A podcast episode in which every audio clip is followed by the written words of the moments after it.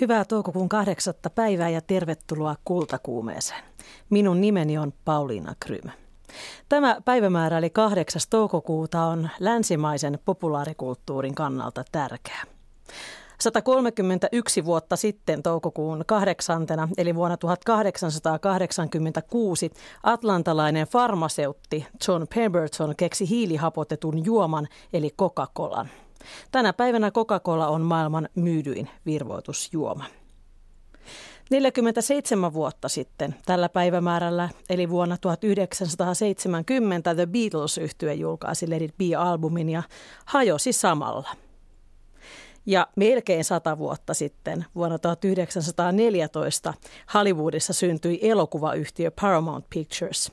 Sen tuotantoon kuuluvat muun muassa Hitchcockin takaikkuna vuodelta 1954, vuoden 1961 aamiainen Tiffanylla ja vuoden 1972 kummisetä. Viime vuosikymmeninä ja vuosina yhtiö on tahkonnut rahaa myös Indiana Jonesilla ja muilla supersankariseikkailu- ja zombielokuvilla.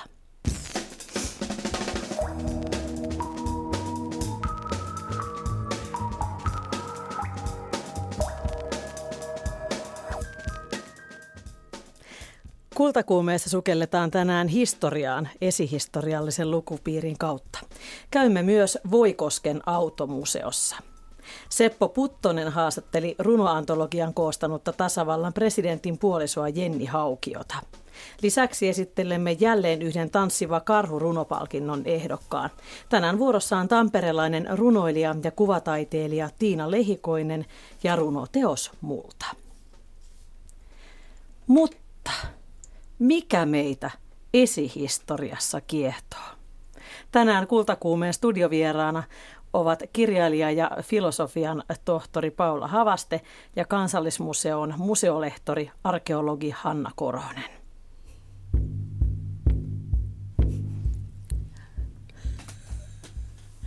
Mitäs tykkäätte tästä vanhasta muinaisrummusta? Sopii tunnelmaan. Kuulostaa vaikuttavalta. Kansallismuseossa on paitsi uusi esihistorian näyttely, myös lukupiiri, jossa käsitellään aikakauteen liittyviä kirjoja. Sinä, Hanna Korhonen, olet valinnut kirjat linkittymään tähän uuteen näyttelyyn, ja nämä kirjat ovat joko Suomen alueelle sijoittuvia tai noin ennen 1300-lukua ajoittuvia – tai suomalaiseen mytologiseen menneisyyteen sijoittuvia. Sillä näissä tulee esille, anteeksi, mulla on hirveä heinänuhan, mun enämeen alkaa vuota. Sillä tämä myyttinen ja henkinen puoli tulee näyttelyssä myös esille. Ja Paula Havaste, sinä olet kirjoittanut kirjoja, joissa seikkaillaan muinaisessa Suomessa. Ja olet mukana tässä kansallismuseon lukupiirissä teoksella Tuulet, Tuulen vihat 1100-luvulta ja itsekin siellä paikalla.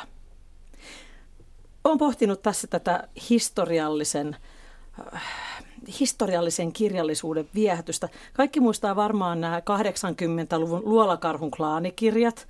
Ja tänään itse asiassa minulle selvisi, että Jean M. Untinen Auel on kirjoittanut viimeisen näistä vuonna 2011. Eli tämä saaga on todella jatkunut. Niitä on myyty yhteensä 30 miljoonaa kappaletta 28 kielellä. Kirjailija Paula Havaste ja Kansallismuseon museolehtori Hanna Korhonen, mikä meitä tässä esihistoriaa käsittelevässä kirjallisuudessa viehättää? No ainakin se meitä suomalaisia tässä kiehtoo, että suomalaiset on, äh, suomalaiset on kalvinistisen moraalin kanssa. Me ollaan sitä mieltä, että otsasi hiessä on sinun leipäsi syömän ja niinpä myös otsasi hiessä on sinun sinun niin kuin historialliset romaanisikin luettamaan. Eli me kaivetaan sieltä tietoa. Meitä suomalaisia kiinnostaa, että kun me viihdytään jonkun kirjan mm. parissa, niin siinä täytyy olla myös jotakin jotakin ankarampaa, jotakin semmoista, jonka voi panna muistiin ja jolla voi sitten brassata myöhemmin. Ja sen takia nämä historialliset romaanit puree. Niissä on tietoa sen lisäksi, että niissä on se tarina ja, ja juoni ja, ja, ja ihmisten välisiä suhteita. Joo, ja nämä on myöskin mahdollisuus päästä eläytyyn johonkin semmoiseen maailmaan, joka poikkeaa omasta kokemuspiiristä. Että jos se kirja on hyvin ja mukaansa tempaavasti ki- niin kuin kirjoitettu, niin se vie sut johonkin ihan toiseen todellisuuteen, mitä sä et arkielämässä pysty kokemaan. Ja sitten toisaalta, mä oon ihan samaa mieltä Hanna sun kanssa tästä, mutta toisaalta sitten tämä myöskin tarjoaa semmoisen pienen kurkistusaukon siihen, että emme me kauheasti ole muuttuneet evoluutio on kovin hidas kapine. Se, se muuttaa meitä ihmisiä hyvin hitaasti. Ja niinpä se, mitä me ollaan niin kuin pinnan alta, niin on samanlaista kuin mitä se on ollut vuosituhannet. Se, mitä me tunnetaan, mitkä asiat meitä pyörittää. Meitä pyörittää semmoista kysymykset, että saanko minä rakastaa, rakastaako joku minua, kuinka voisin olla edes pienen pätkän onnellinen. Ja nämä on semmoisia kysymyksiä, jotka ei, muutu, ei ole muuttunut miksikään, eikä muutu miksikään vielä tuhansiin vuosiin ihminen on sama, vaikka elämä ympärillä muuttuu aika paljon, niin se ihminen siinä pysyy samana. Ja just tämä ihmisyys niissä kirjoissa kieltämättä on se yksi näitä tärkeitä tavallaan niin kiinnekohtia, että siihen ihmiseen pääsee. Niin sen kautta pääsee ikään kuin uimaan siihen menneisyyden niin. maailmaan. Voi kuvitella itsensä sinne, kun tämmöiset tunteet on kuitenkin tuttuja. Itse mietin sitä romanttisen rakkauden käsitystä ja sitä, että milloin se on meillä syntynyt se nimenomaan se tarve ja ehkä siihen yksiavioiseen suhteeseen, niin, niin jollain tavalla tuntuu, kun en tiedä, kun en ole tutkija enkä ole tutkinut niin näitä asioita, mutta sitä olen pohtinut, että jos mentäisiin nyt vaikka sitten sinne jääkauden ihmiseen tai jääkauden jälkeiseen ihmiseen, niin, niin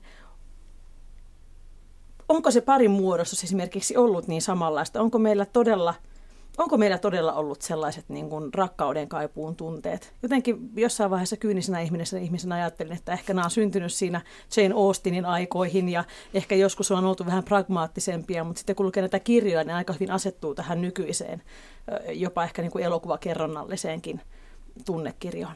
Tämä varmasti johtuu siitä, että historialliset romaanithan ei tapahdu vain yhdessä ajassa.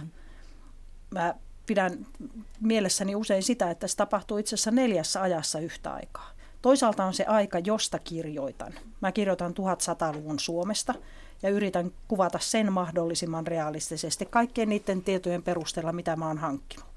Mutta siitähän ei pääse mihinkään, että rivien väleissä näkyy, koska se on kirjoitettu. Se on se toinen aika. Se, jossa sitä kirjoitetaan, sitä kirjaa väistämättä nämä kirjat olisi erilaisia, jos niitä ei kirjoittaisi 2000-luvun puolella koulutettu keski-ikäinen suomalaisnainen. Esimerkiksi 50 vuotta sitten vaikkapa seksuaalivähemmistöjen positiivinen kuvaus olisi ollut aivan tavatonta ja, ja se ei olisi kerta kaikkiaan käynyt.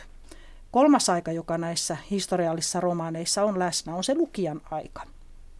Lukija lukee näitä omia kokemuksiaan ja omaa elämäänsä vasten ja sitten on vielä se neljäs aika, joka on semmoinen suuri unelma, johon, johon niin kuin vaan uskaltaa vaisusti toivoa. Eli se, että nämä eläisi pitempään nämä kirjat, että niitä mm. luettaisiin joskus sellaisena aikana, josta minä en voi tietää yhtään mitään. Minkälaista tutkimustyötä sitten Paula Havasti esimerkiksi tämä Tuulen vihat-kirja, mitä lauantaina käsitellään täällä lukupiirissä, niin vaati? Sarjan ensimmäinen kirja vaatii aina eniten työtä. Sen jälkeen se alkaa olla enemmän tai vähemmän hallussa se, se peruskuvio siitä, mihin aikaan se sijoittuu ja mitä silloin tehtiin. Tämän taustatyön tekemisen suurin haaste on siinä, että se on niin pahuksen hauskaa. Sitä voisi tehdä aivan loputtomiin sitä taustatyötä. Voisi mm. pelkästään uppoutua etsimään yhä uusia lähteitä, mutta joskin vaiheessa täytyy vain itselleen puhaltaa se peli poikki. Sitä taustatyötä voi tehdä, tai minä teen, tietokirjojen parissa. Tietokirjathan on siitä oivallisia, että, että niihin on valmiiksi valikoituja ikään kuin ää, taustotettu tiettyjä kokonaisuuksia, jolloin mun ei tarvitse käydä niihin tietokirjoihin käytettyjä kaikkia lähteitä lävitse. Mm. Mutta se ei riitä, täytyy kulkea arkistoissa tai saa kulkea arkistoissa, saa kulkea museoissa ja niissä yrittää niistä hakea sellaista tietoa, jota kirjoista ei löydy. Esimerkiksi tämä Kansallismuseon uusi näyttely niin siellä on semmoinen ihana seinä, jossa on erilaisia kirveitä. Voi veljet, miten mä oon siellä miettinyt ja katsonut silmäkovana, että ton kun saisi käteensä, niin voisi vois pohtia, että oliko tämä mm. juuri sellainen kirves jolla. Ja Senkö... vielä jos pääsisi sitä testaamaan, että miltä Ui. se tuntuisi. Joo, mutta mieluummin ilman sitä, ilman sitä piispaa. um, sitten mietin sitä, että, että tuo tutkimustyö on tärkeää. Kuinka paljon siinä pitää eläytyä, kun tällaisia kirjoja kirjoittaa, jotka ovat pian jo tuhannen vuoden takaa, taka, siis tuhat vuotta sitten olevassa maailmassa tapahtuneet. Kun kirjoittaa kaunokirjallisen teoksen, niin siihen on pakko saada jokin tarina mukaan, jotakin ihmisten välistä koska muutenhan mä kirjoittaisin tietokirjoja. Toki mm. tekisin sen mielelläni, erityisesti haapioitten haapioiden kovertaminen on sydäntäni lähellä, mutta mä pikkasen pelkään, että kauhean moni muu ei saa siitä hirveitä kiksejä kuin minä. Ja niinpä mm. se täytyy rakentaa osaksi sitä tarinaa. Ja siihen se, mikä ihmisiä tarinoissa viehättää, on toiset ihmiset ja se, kuinka toinen ihminen kohtaa kolmannen ihmisen. Tämä on se, mikä siihen pitää rakentaa ja tämä ihmisten kautta kertominen on se, mikä tekee siitä kaunokirjallisuutta. Mun pääni on sellainen, että kun mä luen jonkun faktan, niin mun pääni muuttaa sen välittömästi tarinaksi, ihmisiksi. Mä saatan kuulla, kuinka he puhuvat. Mä tiedän, miltä he näyttää, vaikka siinä faktassa ei tämmöisiä asioita kerrota. Ja tämä on varmaan se, joka on minusta tehnyt kaunokirjailijan. Musta on kiva yrittää pukea se haapion ja haapion kovertaminen Telson avulla niin tarinaksi, jossa olisi myöskin ne ihmiset paikalla. Mikä on haapion kovertaminen Telson avulla? Ai, ai, nyt, nyt, nyt lyhyesti? Tämä on vaikea lyhyesti, mutta siis lähdetään liikkeelle siitä, että kun ennen vanhaan ei voinut rakentaa veneitä, kun ei ollut välineitä lautojen tekemiseen mm-hmm. ja niiden, niiden niin kuin, niistä rakentamiseen, niin se koverrettiin kokonaisesta puusta. Mutta jokainen, joka on käsitellyt tämmöistä ohutta puuta, tietää, että se pakkaa kiertymään rullalle. Ja tämä on se haaste siinä kovertamisessa ja tietysti myöskin se, että se täytyy saada mahdollisimman ohueksi, jotta se kelluisi kunnolla. Ja jos kirvestä käyttää tällaiseen, niin se on yksi isku ja se on niin kuin monen kuukauden työ on, on, on tuhottu. Ja niinpä meillä on telso. Ja telso on kirves, jossa se terä on niin kuin 90 asteen kulmassa siihen, mitä normaali kirveessä, niin että kun sillä iskee ja tähtää jalkojensa, siis niin kuin varpaidensa väliin, mm-hmm. niin siitä saa semmoisen semmoisen niin liusteen, sellaisen palasen tämän veneen pohjan tai haapion pohjan mukaisesti ulos, mutta ehkä mä en mene siihen tervaamiseen ja tervan keittämiseen, koska tämä, tämä tarina voisi olla kovinkin pitkä, mutta piti olla lyhyt. Kansallismuseon museolehtori Hanna Korhonen, löytyykö näitä välineitä teidän uudesta esihistoriallisesta näyttelystä? No, me arkeologit yleensä tavataan nimetä ne poikkiteräisiksi kirveiksi. Eli kirves, jonka terä on poikittaa. Ja kyllä, meillä on siellä näyttelyssä näitä. Mm, että järjestätte nyt siis tämän uuden esihistoriallisen näyttelyn ohella hienon lukupiirin, jossa on sekä kaunokirjoja, kaunokirjallisuutta että tietokirjallisuutta. Ja Paula Havasteen kirja on nyt siellä sitten tosiaan lauantaina, lauantaina tutkailtavana. Minkälaisia ihmisiä tämmöinen esihistoriallinen lukupiiri vetää puoleensa? No meillä on ensimmäinen tapaaminen ollut, johon näytti nyt, tai sen perusteella tämä näyttää kiinnostavan naisia, eri-ikäisiä, jotka ovat sekä tästä niin kuin historiasta ja kulttuurista kiinnostuneita, että sitten tietenkin kovia lukemaan. Eli tämä yhdistää nyt sitten nämä kaksi kiinnostuksen puolta heilläkin. Ja tämä lukupiirihän on nyt sitten, se on avoin, eli sinne saa tulla kuka tahansa. Joo, se on kaikille avoin ja se kokoontuu kerran kuukaudessa, aina kuukauden toisena lauantaina tuolla kansallismuseolla ja siellä sitten keskustellaan aina kulloinkin luettavana olleesta kirjasta. Kirjailijan kanssa myös? Toisinaan kirjailijan kanssa me ajateltiin, että tämmöinen repäsevä aloitus tähän, että kutsutaan heti ensimmäiseen tämmöiseen varsinaiseen tapaamiseen, missä kirja on luettu jo, mm. niin kutsutaan siihen sitten kirjailija paikalle, niin saadaan semmoinen mukava lentävä startti tälle toiminnalle. Nyt mä mietin, siis minä omassa päässäni keksin tarinaan, kun, kun luin tämän, että on lukupiiri kansallismuseossa, niin onko se jossain teidän esihistoriallisten näyttelyesineidenne katveessa jossakin siellä jossain hauskasti somistetussa tilassa tai, tai onko se jossain sitten vähemmän eksoottisessa ehkä lukusalissa? Minkälainen paikka ympäristö se on? Se olisi aivan ihana pystyä pitämään se siellä esihistorian näyttelyssä. Se mutta häiritsisi vähän muita oikeastaan mä veikkaan, että muut häiritsis näitä lukupiiriläisiä, koska se näyttely on tällä hetkellä siellä on todella vilkasta, joten siellä ei semmoista rauhallista keskustelua saisi aikaiseksi. Joten meillä on museossa yleisötyöllä tämmöinen ihana tukikohta nimeltä Atelier, valoisa, ihana tila siellä museon toisessa kerroksessa, niin siellä me keitetään kahvit ja sitten kahvikupposen ääressä keskustellaan tästä teoksesta. Mutta takuu varmasti on mahdollisuus mun kanssa lähteä vielä kiertämään näihin näyttelyihin, koska tätä kirjaa valmistellessa ja koko sitä sarjaa valmistellessa, mm. ja itse asiassa muitakin kirjoja kirjoittaessa, niin kyllä mä oon siellä ollut nenäkin niin lasissa muissakin kohdissa kuin siinä kirveen kohdalla. Jo meillä on mahdollisuus liikkua vapaasti museon tiloissa siellä, että voidaan mennä näyttelyihinkin aina sen mukaan, mikä tilanne on. Mikä esihistoria, nyt ei ehkä saa sitten omia kirjoja listata, jos teidän omat kirjat jätetään ulkopuolelle, niin mikä esihistoriaa käsittelevä kirja on tehnyt teihin vaikutuksen ja miksi? Mä voin aloittaa. Mulla on ää, vuosia sitten jo luin Björn Kurteenin kirjan Musta tiikeri. Oi munkin lemppari. se on aivan ihana ja siis se on paitsi hyvin kirjoitettu kirja, niin mun mielestä se perusidea, mikä siinä kirjassa on, niin on kerta kaikkiaan mahtava. Että hänhän siis oli tutkija, jolla oli hypoteesi neandertaalien häviämisestä. Miksi neandertaalit hävisivät Euroopasta. Mutta tämä hypoteesi ei ollut tarpeeksi tota, vahva tieteelliseksi niin kuin teoriaksi, joten hän julkaistaan hypoteesinsa sitten fiktiivisenä romaanina.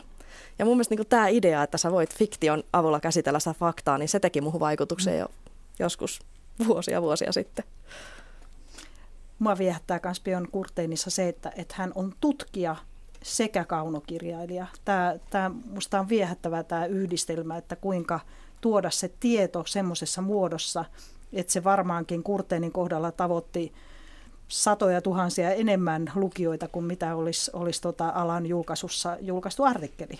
Joo, tää, artikkeli. Kyllä, tämä on tärkeää nimenomaan, että se tieto tuodaan semmoisessa muodossa, että sen, se tavoittaa myöskin ne ihmiset, jotka ei niitä tieteellisiä artikkeleita välttämättä mm. koskaan edes löydä, saati sitten lue. Nuorempana mä tykkäsin kyllä Untinen Auelistakin kovasti, mutta, mutta kyllä Kurteen voiton vie ihan 6-0. Yllättäen ne, ne kirjat, jotka, jotka mua kovasti on viehättäneet, on, on tietokirjoja pikemminkin kuin kaunokirjoja. Ää, tästä Pyhän Henrik, Pyhästä Henrikistähän on Tuomas Heikkilä kirjoittanut loistavan teoksen Pyhän Henrikin legenda ja näistä telsoista ja, ja muista välineistä ja, ja näistä niin kuin työtavoista. Edelleenkin mä luen usein Kustaa Vilkunan kirjaa Isien työ, joka on, on tota upeasti Eino Mäkisen ö, valokuvin kuvitettu vuodelta 1943 ja edelleenkin vörkki. Ja sitten yksi semmoinen, joka mulle on ollut nyt viime vuosina, joka näkyy tämän, tämän tota Vihatsarjan seuraavissa osissa erityisesti, on ollut tärkeä, on, on Heikki Ojan kirja Riimut, jossa hän kertoo riimuista, jos ei nyt ihan kaikkia, niin melkein. Ja näistä aiheista voi siis keskustella kirjailija Paula Havasteen kanssa tämän viikon lauantaina Kansallismuseossa kello 15 lukupiirissä. Kiitos vierailusta Paula ja Hanna Korhonen Kansallismuseosta.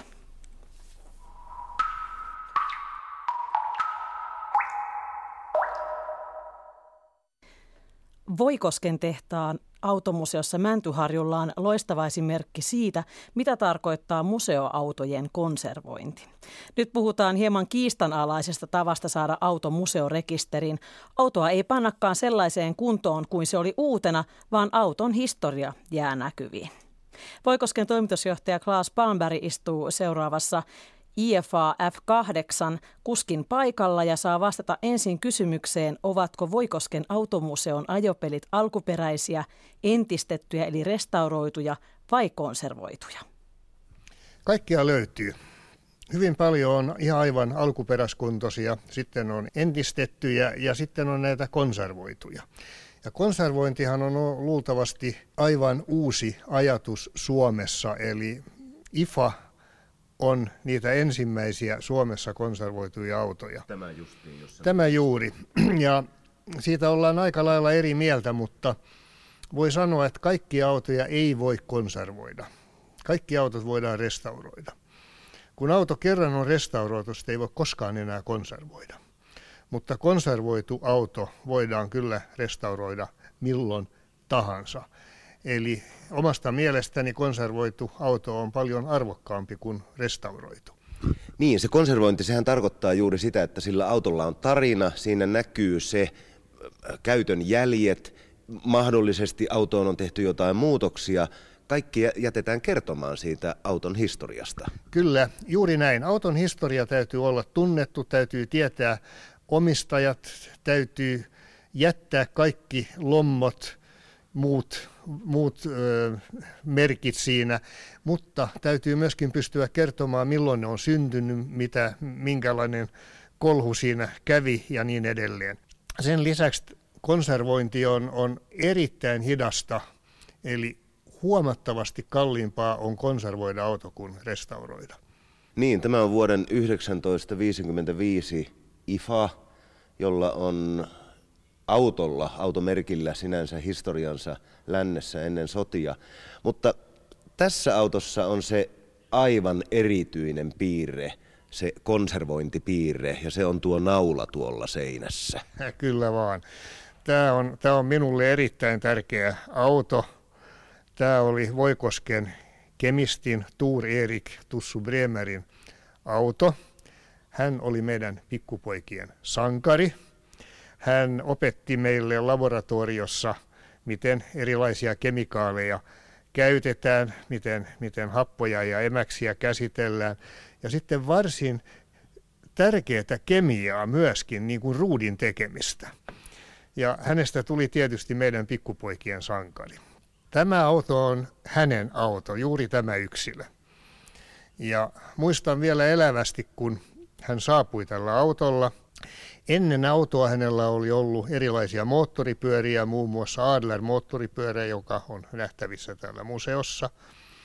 Mutta vaimo, joka oli hyvinkin järkevä henkilö, niin hänen mielestään oli pitkäveteistä, kun joka ikinen viikko moottoripyörä oli puun ympärillä ja, ja, ja tussulla oli, oli jalka kipsissä, niin hän määräsi miehensä ostamaan auton.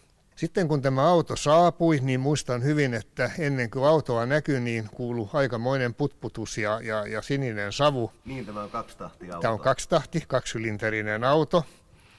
Hirveän hiljaa hän ajoi tehtaan pihalle ja meitä pikkuriiviöitä nauratti ihan mahdottomasti. Mutta Tussu ei siitä paljon välittänyt. Hän meni vetävin askelin puusepän verstaaseen, haki sieltä ison vasaran, ison moskan ja ison naulan, hakkasi sen tähän auton puurakenteisiin sisäpuolelle ja tuli ulos ja sanoi, että kuulkaapahan nyt pojat, kyllä minulla on niin hieno piili, että siellä on henkarit sekä hatulle että palttoolle. Meiltä meni suu tukkeen siinä vaiheessa. Se on siis juuri tämä yksityiskohta tässä autossa, että se naula, tuolla se on pystyssä edelleen ja hattu siihen vain tai perperi. Naula on edelleen siinä. Muistan, että se olisi ollut paljon suurempi se naula, mutta kyllä tuokin aika iso on tuo naula. Ja hyvin se on siinä kaikki nämä vuodet kestänyt. Minkälainen projekti ylipäätänsä tämä, tämä nimenomainen IFA oli? Menikö tähän aikaa kuinka paljon? Kyllähän tänne, tähän meni pari vuotta meni tämän konservoimiseen, vaikka, vaikka niin, niin auto oli hyvässä kunnossa, kun se tuli. Eihän siinä mitään uutta ole tehty, mutta pelkästään se, että, että raaputetaan alustasta ruostetta ja sitruunahapolla ja erilaisilla luonnollisilla kemikaaleilla sitä käsitellään niin, että ei ruostuminen etene, niin siinä on, siinä on oma, oma, oma tarinansa kyllä. Mutta hyvä asia on se, että, että tähän autoon saa kaikkia mahdollisia varaosia edelleen. Ei ole, ei ole minkäännäköistä ongelmaa saada, saada osia vaikka vaihdelaatikkoon tai moottoriin. Sitten täytyy muistaa, että se, että tämä autohan on myöskin aikamoista historiaa. Tämä on 30-luvun DKV. DKV Meisterklasse eli DKV-mestariluokka, joka oli erittäin arvostettu auto Saksassa 30-luvun alussa. Ja tätä samaa autoa on nyt sitten rakennettu Itä-Saksassa 50-luvun puolivälissä. Tämän auton valmistusvuosi on 55. Eli, eli rajat siirty ja ennen sotia suunniteltuja autoja, niiden valmistusta jatkettiin sitten vielä monta kymmentä vuotta sodan jälkeen. Sattuneesta syystä. Mitenkäs ensi kesä sujuu täällä Voikosken automuseolla museolla, toimitusjohtaja Klaas Palmberg? Kyllä meidän on paljon suunnitelmia. Meillä on uusia autoja tulossa tänne. Meillä on muun muassa tulossa Marskin Chrysler, jolla hän liikkuu rintamalla. Valitettavasti ei ole sama yksilö. yksilö on tuhoutunut, mutta aivan samanlainen, jota aikanaan valmistettiin erittäin pieniä määriä. Ja pari muuta mielenkiintoista autoa on tulossa tänne, eli me pyritään kyllä tätä autokantaa vaihtelemaan. Tuossa konservoidun IFAN vieressä toimitusjohtaja Klaas Palmberg haastatteli Yle Mikkelin toimittaja Risto Puolimatka. Jenni Haukion kokoama runoantologia Katso pohjoista taivasta julkaistiin huhtikuussa. Antologian kustantanut Otava kertoo kirjan kokonaispainosmäärän olevan jo lähes 45 000 kappaletta. Itse kirjan myyntimäärää ei kustantamo meille kertonut. Jenni Hauki on valinnut kokoomateokseen mukaan runoja, jotka ovat syvästi puhutelleet ja puhuttelevat suomalaisia niin ennen kuin nykyäänkin. Seppo Puttonen haastatteli Jenni Haukiota. Runoilija Jenni Haukio, me sovimme tuolla lämpiössä, että sinuttelemme. Mikä johdatti sinut alun alkaen runojen pariin? No luin tietenkin jo lapsena ja nuorena hyvin paljon runoutta, että se tausta syntyi jo, jo silloin tämä oma suhde runouteen, että, että jollain tavalla kieli on kiehtonut aina sisäsyntyisesti, että on ollut sellainen kiinnostus kieleen ja, ja sitä kautta sitten kaunokirjallisuuteen ja erityisesti runouteen. Tämä on mittava kokoelma Katso pohjoista taivasta. Miten, minkälainen lukumatka ensinnäkin oli käydä runoutta läpi?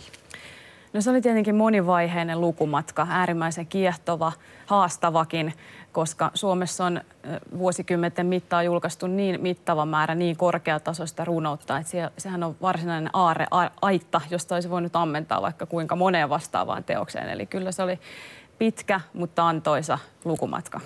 Siinä yhtenä pohjana oli sinun tuhannen kokoelman runovalikoima. Miten monta iltaa vietit tämän kokoelman ääressä? No en edes laskenut niitä iltoja, että kyllä kerta kaikkiaan kun 2015 sain idean tähän antologiaan ja, ja sitten tämän vuoden huhtikuussa, viime kuussa tämä julkaistiin, niin sen vähän vajaan kahden vuoden sisälle. Kyllä aika monta iltaa sitten tuli vietettyä runouden äärellä tätä toimittaen, että se oli aika työläs prosessi kaikkinensa. Kerroit tuossa lämpiössä, että lattialla oli arkkeja, arkkeja joissa oli eri runoja vai? Kyllä, eli, eli ihan konkreettisesti se työ lähti niin, että, että purin sitä omaa kirjahyllyä, niin sieltä sitten lähdin lukemaan runoja, tein postit lapuilla merkintöjä sitten ehdokasrunoihin ja sitten kopioin ne ja sitten levittelin tosiaan näitä monisteita sadoittain lattioille ja sitten lähdin vähän rakentelemaan ja kokoamaan niitä. Et, et, et se oli tällaista aika konkreettista käsityötä alkuvaiheessa. Miten paljon runot ovat itse asiassa vaikuttaneet Suomen itsenäistymiseen ja ö, suomalaisuuden tunteeseen? Hmm. No se oli yksi lähtöajatus itselläni, kun, kun alun perin sain idean tästä. Et, et, et itse tietenkin olen runoentusiasti ja, ja minä näin runoudella valtavan suuren merkityksen niin kuin monissakin historiallisissa vaiheissa.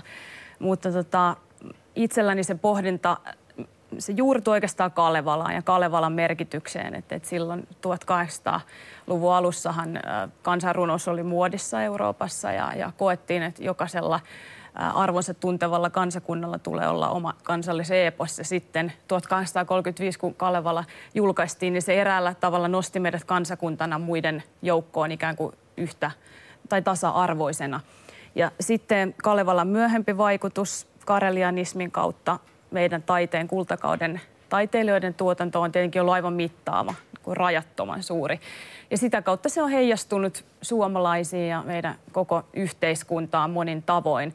Eli, eli eihän siihen mitään historiallisesti eksaktia vastausta voi, voi niin kuin sanoa kukaan, mutta kyllä mä näen, että runoudella on ollut, on ollut valtava merkitys myös jo ihan, ihan itsenäistymisen vaiheille.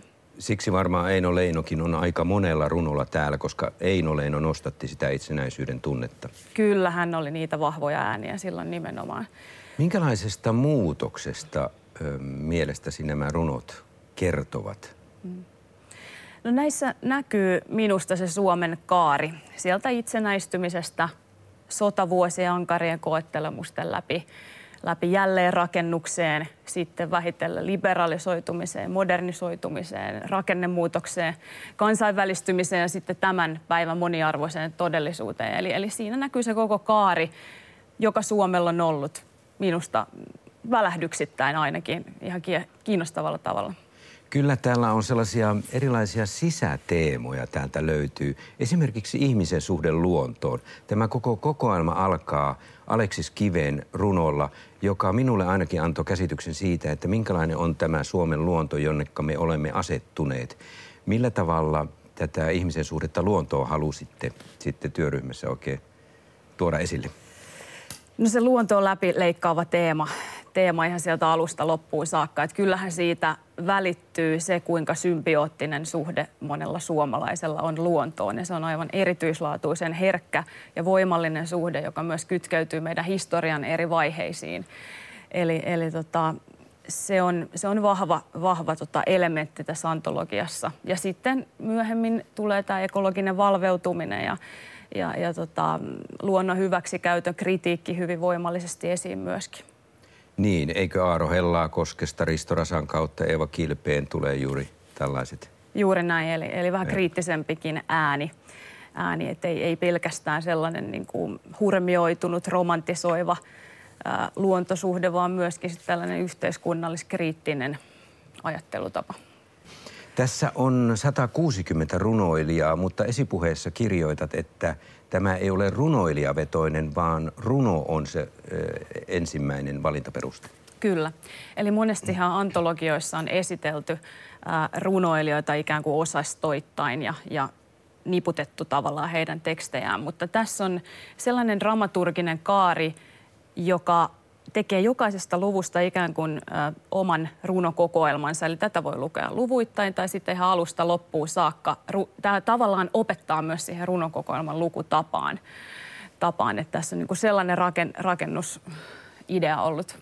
Kyllä, teemoittain olisi hyvä lukea sitä, mutta minä houkuttelisin vielä lukijaa ikään kuin menemään tuoreesta kohti historiaa, koska näiden runojen kautta, runojen kautta tulisi esille se, että mistä me olemmekaan peräisin ja, ja ikään kuin mennä takaisinpäin historiaan. Kyllä, tätähän voi lukea ihan miten päin vaan ja, ja täytyy vielä tuoda esiin se, että tässä on tosiaan 78 elävää runoilijaa ja 82 edesmennyttä runoilijaa. Että tässä oli äärimmäisen tärkeää, että muodostuu kaari sieltä sitten Jaakko Juteini 1810 julkaistusta laulu Suomessa ihan 2016 julkaistuihin runoihin, jotka on uusimmat tässä antologiassa. Eli, eli tässä on nykyrunous myös voimallisesti läsnä. Otetaan yksi teema tästä, rakkaus. Millä tavalla suomalaiset ovat kirjoittaneet rakkaudesta? Onko siinä muutoksia? Mm. No se on mielenkiintoinen kysymys. Että tietenkin kun tässä on teemana Suomi, niin tässä ei leimallisesti niin sanottuja rakkausrunoja sillä tavoin. Toki mitä se rakkaus on, onko se rakkautta yhteiskuntaan, kotiin, luontoon, toiseen ihmiseen. Että totta kai siellä näkyy rakkaus niin kuin tällaisen yleisenä elementtinä. Miten se sitten on muuttunut, niin se varmaan selviää parhaiten lukemalla niitä runoja. Niin, ja niitä uusimpia varsinkin. Otetaan yksi kohta, yksi teema, Oi kallis Suomenmaa. Tähän osa on koottu sotaa ennen ja sotaa vuosilta runoja – minun mielestäni hieman yllättävällä tavalla. Tämä osio alkaa Arvo Turtiaisen runolla Isänmaa ja se loppuu V.A. Koskenniemen runo Finlandia. Joku olisi tehnyt sen toisinpäin. Mitä halusit tällä valikoimalla kertoa mm. sotavuosista? Mm. No halusin tuoda esiin sitä sotavuosien Suomen moniarvoisuutta ja moniäänisyyttä. Eli en halunnut runoja valitsemalla asettua kenenkään tai minkään näkökulman taakse, vaan halusin ikään kuin tuoda esiin sitä moniäänisyyttä, joka oli todellisuutta myöskin sotavuosien Suomessa. Ja se yksimielisyys sitten kyllä. Niin. Pentti Saarikosken runoja on täällä ja ne tuovat tuulahduksen 60-luvulta. Miten vaikeaa oli saada runojen kautta ne vuosikymmenten ilmiöt esille? Mm. No täytyy tuoda vielä esiin, että oli äärimmäisen, minulla oli ilo saada työskennellä äärimmäisen hienon kustannustoimittajan Anja Salokanteleen kanssa ja Anjalla on pitkä kokemus eri vuosikymmeniltä suomalaisesta runoudesta. Hän henkilökohtaisestikin tuntee monia, monia näistä runoilijoista, niin kuin tietenkin itsekin tunnen. Ja hänen ammattitaitonsa oli hyvin merkittävässä roolissa siinä, kun me ryhmittelimme näitä vuosikymmenittäin. Et, että se oli haastavaa, mutta ihan mahdollista, että mielestäni onnistuimmekin siinä ihan kohtuullisesti. Ja, ja tota, niistä runoista luonnostaan tulee esiin sen vuosikymmenen ajankuva. Et sisällöllisesti se tapahtuu ikään kuin luonnostaan. Et se konkreettinen järjestelytyö toki oli tehtävä, mutta sitten kun ne oli vuosikymmenittäin jäsennelty ja koottu, niin siitä kyllä hyvin vahvasti se kukin ajankuva välittyy. Niin, ja se on mielenkiintoista, että siellä tulevat nämä kaupungistuminen ja ö, nykyajan teknologiset välineet tulevat esille ihan, ihan sel, selvästi. Kyllä, kyllä. Jarkko Laineen yhdessä runossa, joka on tänne valikoitu, hän kirjoittaa, että runoilija on peili. Minkälaisia peilejä nämä runot tässä kirjassa ovat meistä suomalaisista? No minusta ne ovat hyvin realistisia. Eli, eli, eli ne ovat tosia kirjoittajilleen ja kokijoilleen ja ne ovat varmasti tosia myös monille lukijoille. Siellä on ehjiä peiliä, mutta siellä on vähän säröisiä. Juuri näin, kyllä. Se kaikki osa elämää.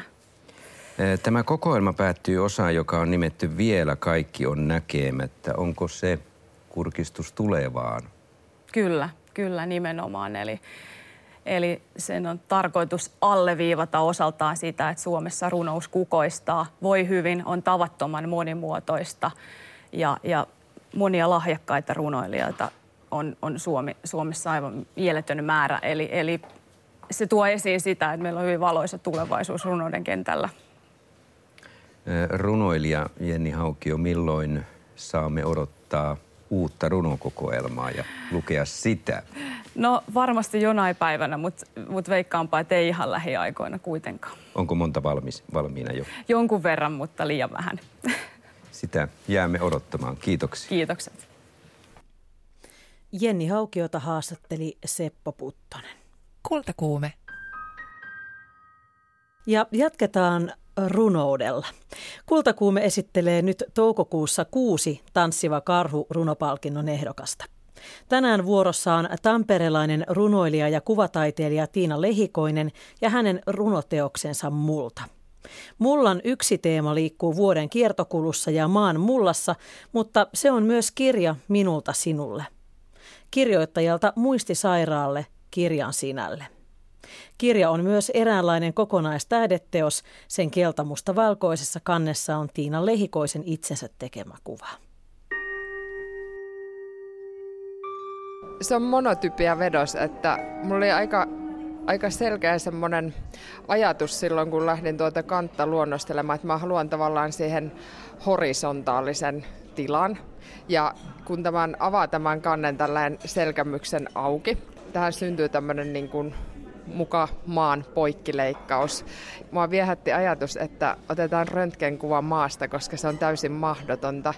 Tähän on vedostettu kasveja tein paljon monotypia vedostuksia erilaisista kasveista ja tämä kuva on niin kuin sitten yhdestä niistä vedoksesta.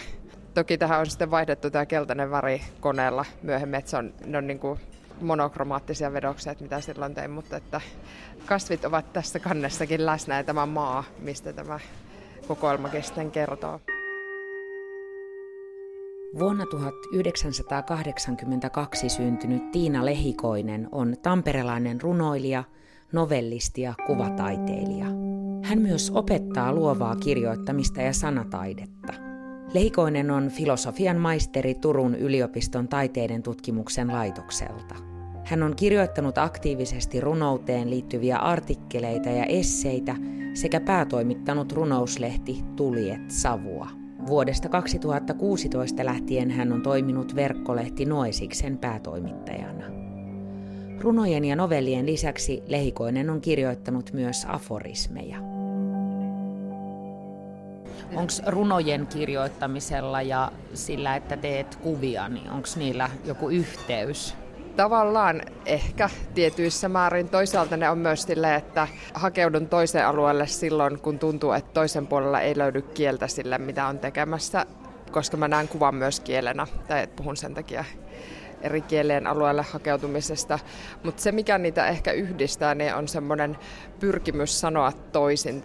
Molemmissa se sanomisen tapa liittyy muotoon ja siihen tuntee sen niin kuin tradition, mihin sillä pyrkii sanomaan asioita kuvassa myös, että se on semmoista niin kuin lataamista tai tavallaan, että samalla tavalla kuin runo lataa näkyväksi tiettyjä olemisen niin kuin realiteetteja, niin myös kuva voi ladata niitä esiin tai voimistaa jotakin tunnelmaa tai, tai nostaa esille vaikka jos esimerkiksi käsitellään vaikka trauman kokemusta, niin se kuva voi myös niin kuin nostaa sen ja auttaa käsittelemään sitä. Mutta se mekaniikka on eri kuin semmoisen rationaaliselle päättelylle perustuvan kielen, mutta se ei tee siitä yhtään tehottomampaa, vaan päinvastoin, että se voi olla paljon tehokkaampaa. Muulta on Tiina Lehikoisen vuonna 2016 ilmestynyt runokirja ja Tanssiva karhupalkinnon ehdokas. Muulta on alku ja loppu, elämän kiertokulku käsin kosketeltavissa. Tiina Lehikoinen seuraa runoteoksessaan vuoden kiertoa ja elämän vääjäämätöntä etenemistä muistisairaan läheisenä. Kieli, jolla hän muutoksen herättämiä tunteita kuvaa, on mullan tavoin voimakasta ja uutta synnyttävää. Sairaan rinnalla kulkeminen on suurten kysymysten kohtaamista, mutta se on myös arkista elämistä, jossa on hyväksyttävä yhteyden katoaminen, hoivattava ja toisen loitotessa käsiteltävä omaa kuolevaisuutta rehellisesti. Tämä on henkilökohtaisin kirjoistani tähän mennessä. Mulla on ollut läheisissä muistisairautta sairastavia henkilöitä. Se on ollut sillään jo vuosikymmenen ajan semmoinen iso kysymys, mitä on joutunut miettimään, koska se muuttaa niin voimakkaasti sitä kanssakäymisen suhdetta ja tavallaan semmoista kommunikoivan minän ja sinän suhdetta. Sitten se on myös ehkä sillä tavalla laittanut miettimään oman elämän ja ylipäänsä niin kuin olemisen reunaehtoja tai tavallaan, että, että miten me ollaan tiettyä elämän sykliä täällä kaikki. Toi nimi multa, niin sehän on tavallaan kaksoismerkityksellinen, että se viittaa tähän henkilökohtaiseen aspektiin toisaalta, että se on niin kuin tietyllä tapaa intiimi kirja multa sulle, mutta sitten enemmän siinä korostuu myös se maa-aineksen tuntu, tai että sitä mä oon halunnut kirjoittaa sinne, että kaikki, me, niin kuin, kaikki meidän ravinto, mitä me syödään ja kaikki meidän elämästä kautta on siihen multaan sidottua ja kaikki me viime kädessä mennään myös niihin multiin ja sitten kasvaa jotain uutta, mikä on myös mahtavaa. Puhutaan vähän siitä sinusta, siitä ihmisestä, jolta katoaa paljon asioita. Katoaa sanat ja käsiala, kieli katoaa. Siitähän tämä kirja myös kertoo. Se on kiinnostava ja hyvä asia, että kielen katoamista käsitellään runon kautta. Muistisairauttahan on viime aikoina käsitelty monissa teoksissa tosi paljon, mutta ajattelitko sä itse, että runo on juuri jotenkin oikea siihen? No ainakin mulle kirjoittajana, koska sitten se runo tietynlaisessa niin kuin aukkoisuudessaan ja tietyllä tapaa niin kuin semmoisessa huokoisuudessaan tulee jo niin kuin taidemuotona lähemmäksi ehkä sen sairauden niin kuin olemusta, koska siinähän niitä aukkoja alkaa tulla. Mulle se tuntui luontevalta, tai että en olisi halunnut kirjoittaa proosamuotoon tätä kirjaa tai tätä, tästä aiheesta, vaan nimenomaan tämä runon hakeva muoto tuntuu tähän teemaan paremmalta. Ja myös sen takia, että eihän tähän mitään vastauksia ole. Tai että siinä vaiheessa, kun se kieli, kieli katoo ja tavallaan muisti katoo ja tavallaan myös sitten, jos se suhde siihen maahan alkaa kadota, niin se on aika yhtä isoa aukkoa, tai et ei siinä ole sit, niinku semmoista järjellistä kertomusta, mistä pitää kiinni. Runossahan rytmi on yksi tärkeä tekijä, ja tässä kokoelmassa on nimenomaan halunnut tutkia tiettyä niin kuin kielen materiaalisuutta ja sitä rytmin kautta. Tai tavallaan, että se tietynlainen niin kuin rytmillisyys ja akustisuus on keskiössä ja tavallaan semmoinen sanojen tunnustelu siinä kielessä. Se sopii nimenomaan runoon taidemuotona. Että jos vertaa vaikka prosaan, niin sit se, on, sit se perustuu erilaisille niin kuin oletuksille narratiivista tai henkilöistä, mutta tavallaan tässä voinut keskittyä niihin sanaolioihin tai just sen ilmaisun niin kuin kohosteisuuteen ja aukkosuuteen ja sen tutkimiseen ja että se vertautuu just siihen muistin aukkosuuteen ja niiden aukkojen tutkimiseen.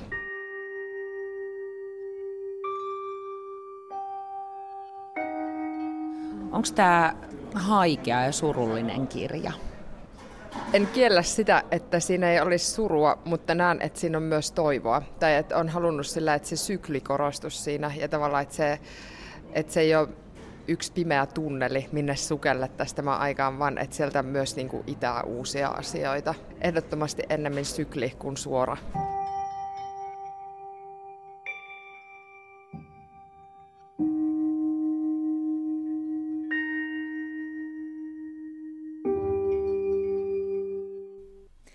Runoilija Tiina Lehikoista haastatteli Anna Tulusta. Laura Voipio on voittanut Savonlinnan oopperajuhlien oopperalibretto-kilpailun työllään Regin. Kisan pääpalkinto on 20 000 euroa, kertoo Kaleva. Voipion voittajatyö kertoo tanskalaisen Regin Ulsenin elämän tarinan. Ulsen oli nuoruudessaan vuoden kihloissa kuuluisan filosofi Sören Kierkegaardin kanssa. Viime perjantain kultakuumeessa oli haastateltavana Savonlinnan oopperajuhlien taiteellinen johtaja Jorma Silvasti, joka kertoi kilpailusta ja siitä, mitä kilpailussa haetaan. Sen ja muutkin lähetykset voit kuunnella Yle Areenassa osoitteessa yle.fi kautta areena. Ja huomenna onkin sitten taas aivan uudet kujet.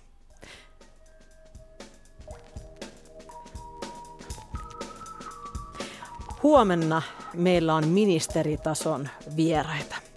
Juontaja Janne Junttila selvittää, miten perussuomalaiset aikovat profiloitua kulttuuriasioissa. Tutustumme uuden kulttuuriministerin Sampo Terhon kulttuurimakuun ja kysymme, minkälaisia valintoja Terho aikoo ministerinä tehdä. Kerrostetut kollaasityöt yhdistävät tämän päivän Helsingin ja menneisyyden haamut. Sadan vuoden aikahyppyprojekti on valokuvataiteilija Karoliina Veijon kunnianosoitus satavuotiaalle Suomelle ja IK Inhalle. Kiitos seurasta. Minun nimeni on Pauliina Grym. Mukavaa maanantaita ja kevään etenemisen seuraamista.